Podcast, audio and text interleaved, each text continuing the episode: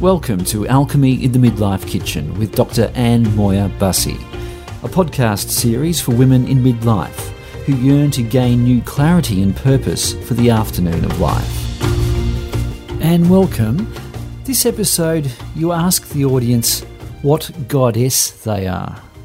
We've talked a lot, Chris, about um, recovering our own personal authority. And we've also talked about the stories that we live by. We all live by the patterns and the beliefs and the values that we've grown up with. What we don't realize sometimes is that within us, patterns of behavior that go back centuries. And how does that happen? Because every era has stories that they live by, and they've created myths or fairy tales or stories that help people to understand different types of behavior or values or patterns. And some of the ancient archetypes, which is the word for patterns, universal patterns of behavior that we live by, go back to ancient Greek and Roman times. And we've all read some of the ancient stories, and I think everybody's read fairy tales, and we will talk about fairy tales later on. But today I wanted to look at some of the Greek goddesses who represent different aspects of the feminine. And what do we know about those goddesses and how can we be informed or how can they help us to actually understand what universal feminine pattern we might be living by? And did you know that every woman is a goddess? Within every woman, there is a goddess. And so, as a woman, you play the leading role in unfolding your own life story? Or are you led by this goddess energy that you don't even understand or aren't even aware of? We talked a lot about how women over many years have been helping and serving others at home or in their career, sometimes rescuing their children, being the one who spent the morning of life working hard, and often by the time midlife arrives, She's tired, even demoralized sometimes. She knows something needs to change, but she's often not aware of what the powerful cultural stereotypes are that have shaped her, because we're all shaped by some of these cultural, powerful stories. And at the same time, as women, we're often unconscious of the powerful forces within us that influence what we do and how we do it. And today I want to look at the Greek goddesses because we can learn a lot about the forces from them.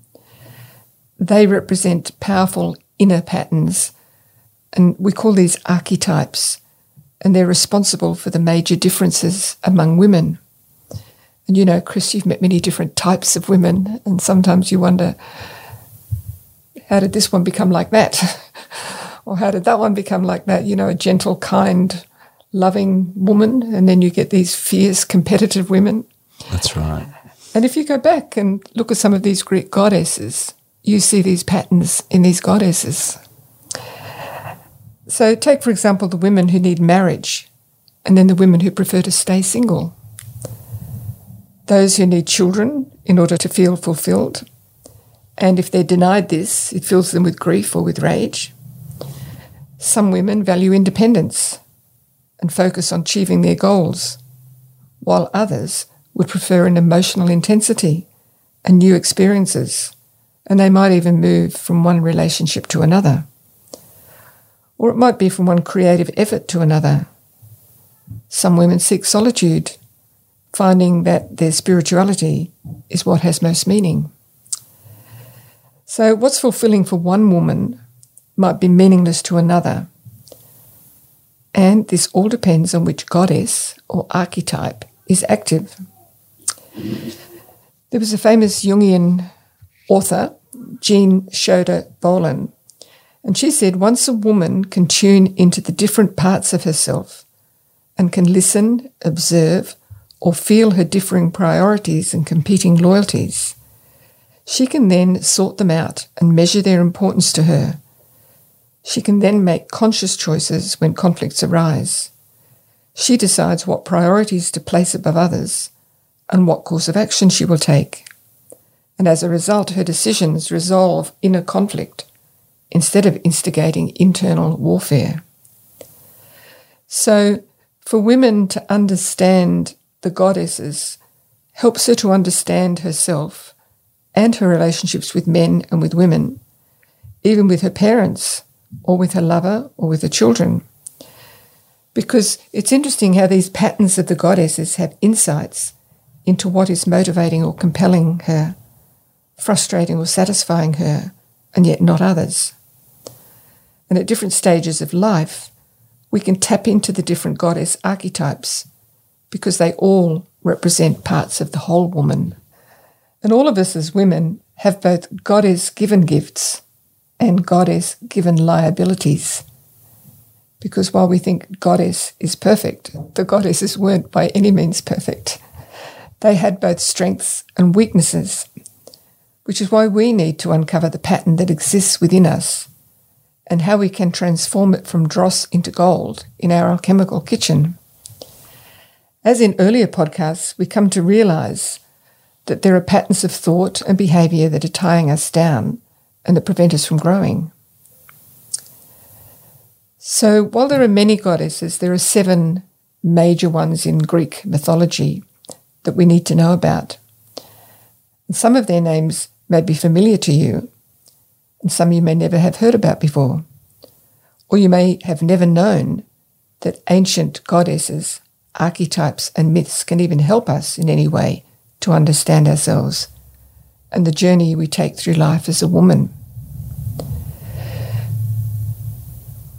So Jean Shinoda Bolen wrote a book, Goddesses in Every Woman, and she maps out the characteristics of seven major goddesses.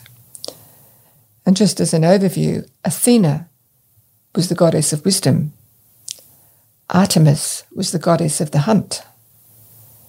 Hestia was the goddess of the hearth. Persephone was the goddess of the underworld. Demeter was the goddess of grain and agriculture.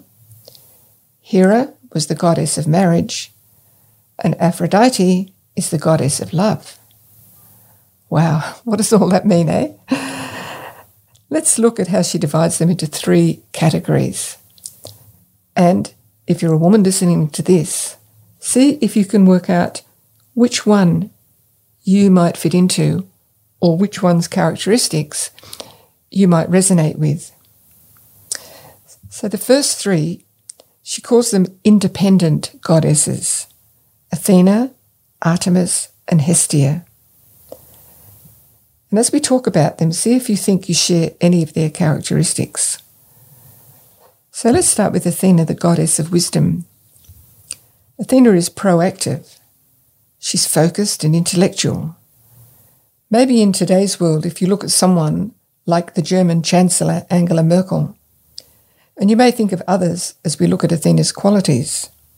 They're extroverted, independent, they have logical thinking, sharp intellects, wise, they're industrious, strategic, and practical. They're also patient, and they relate to men as intellectual companions with whom they can share ideas rather than as a lover or a partner. So, this Athena woman is a curious woman. She seeks out information and she wants to know how things work. She values rational thinking and the superiority of her will and her intellect over instinct. She's a very capable woman. She's skilled at planning and executing and getting things done. And we could say that she's more ruled by her head than her heart. And if this is a woman's dominant energy, she may not have many close women friends. An Athena woman isn't very tolerant of dreamers and idealists, and she may lack sexual passion and romanticism. And you could say that her values on compassion and empathy are not very high. And this could be because an Athena woman may have had to grow up too quickly and become responsible for everything.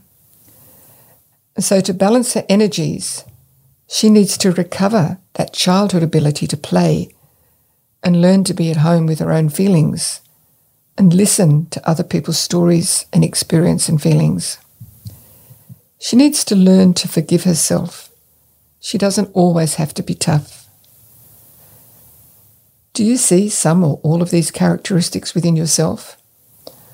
Or do you remember a time when you were ruled by Athena energies?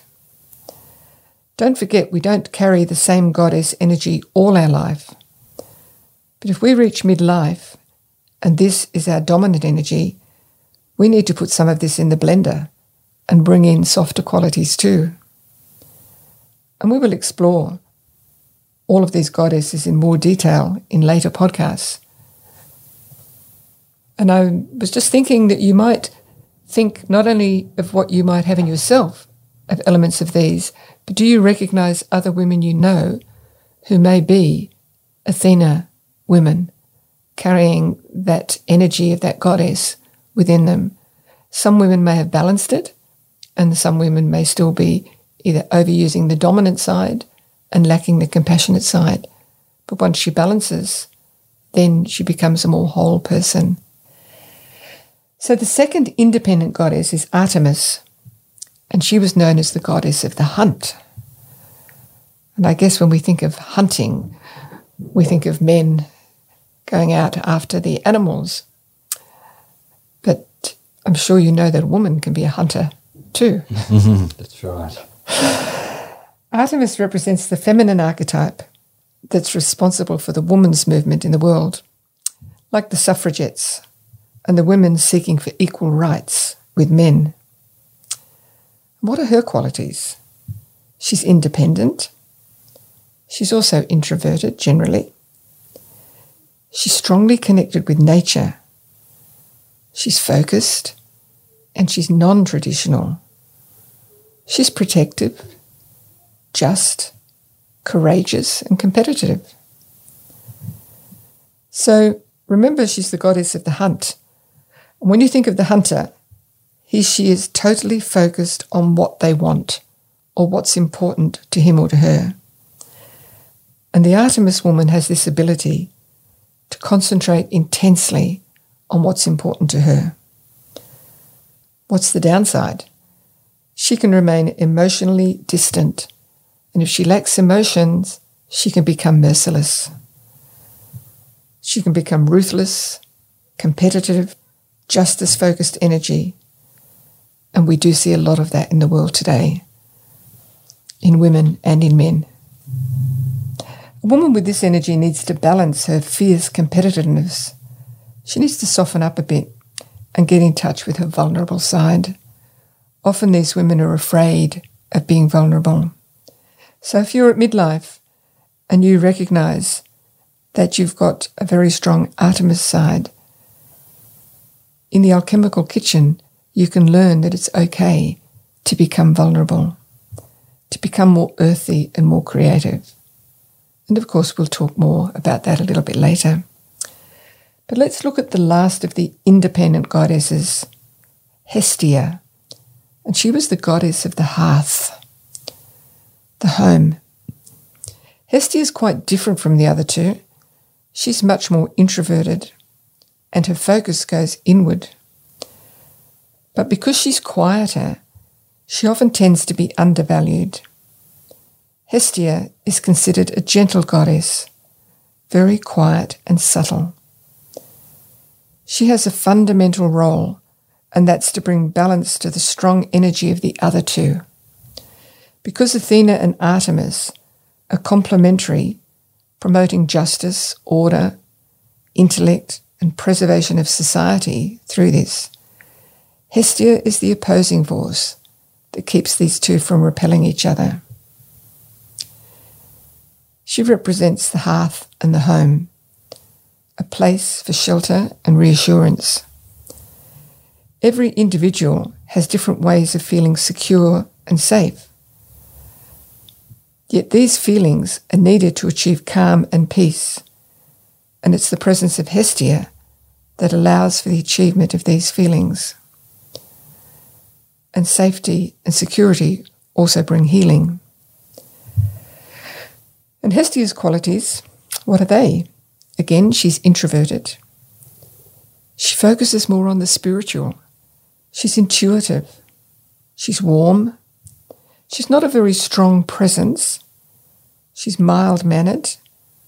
She's inviting. She's not in a hurry. And she can be quirky. Now, if you're a woman high in this energy, your development and your growth lies in acquiring assertiveness, which gives you ability to fight for yourself. In other words, this Hestia woman needs to cultivate her inner Athena and Artemis. She also needs to make herself leave her sanctuary and go out into the world, become visible, and share her wisdom with others. If not, she will become lonely and isolated and even a bitter old woman. So, looking at these three independent goddesses, do you recognize some of their qualities within you? Is there one goddess more dominant for you? Or maybe none of these? So, in the next podcast, we're going to talk about the three relational goddesses Persephone, Demeter, and Hera. It's amazing, isn't it, how the images of the seven Greek goddesses have lived in the imagination of women for over 3,000 years. They're patterns or representations of different types of women, and through them we can recognize the power and diversity of behavior that historically women have been allowed to exercise. They're beautiful and they're strong and they represent the inner patterns or archetypes that shape every woman's life and that has they have both positive and potentially negative traits. Knowing them helps us to understand the complexity and many-sided nature of ourselves as women. We need to understand which aspect of ourself is needed to be expressed in which situation. And in this alchemical kitchen, this is where we can do this. This is where we can explore these trays. How much of them, how many of them are part of our story? How many do we need to restory so that we can recover our own personal authority? So let's keep exploring these in the next few podcasts. And as the poet Rumi says, let go of your mind, but then be mindful. Close your ears and listen. And if you want to know more, do log in to the Fabulous 50s and More Facebook page or go to annmoyabasi.com and sign up for a free discovery session. Thank you. You've been listening to Alchemy in the Midlife Kitchen with Dr. Anne Moir-Bussy. We look forward to your company next episode. I'm Chris Ashmore. Thanks for listening.